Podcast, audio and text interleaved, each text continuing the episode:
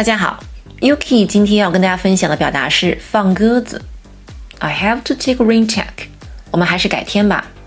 I have to take a rain check。Rain check 这个典故是来自棒球比赛的雨票。比赛有时由于下雨被延期，只能下次拿着票根作为雨票继续用。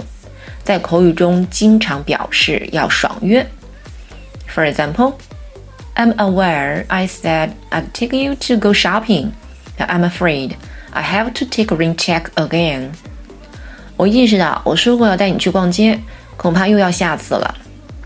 I'm aware I said I'd take you to go shopping, but I'm afraid I have to take a rain check again.I'm aware I said I'd take you to go shopping, but I'm afraid I have to take a rain check again.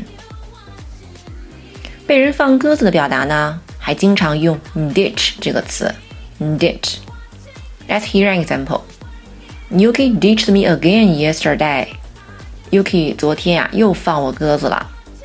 Yuki ditched me again yesterday.Yuki ditched me again yesterday.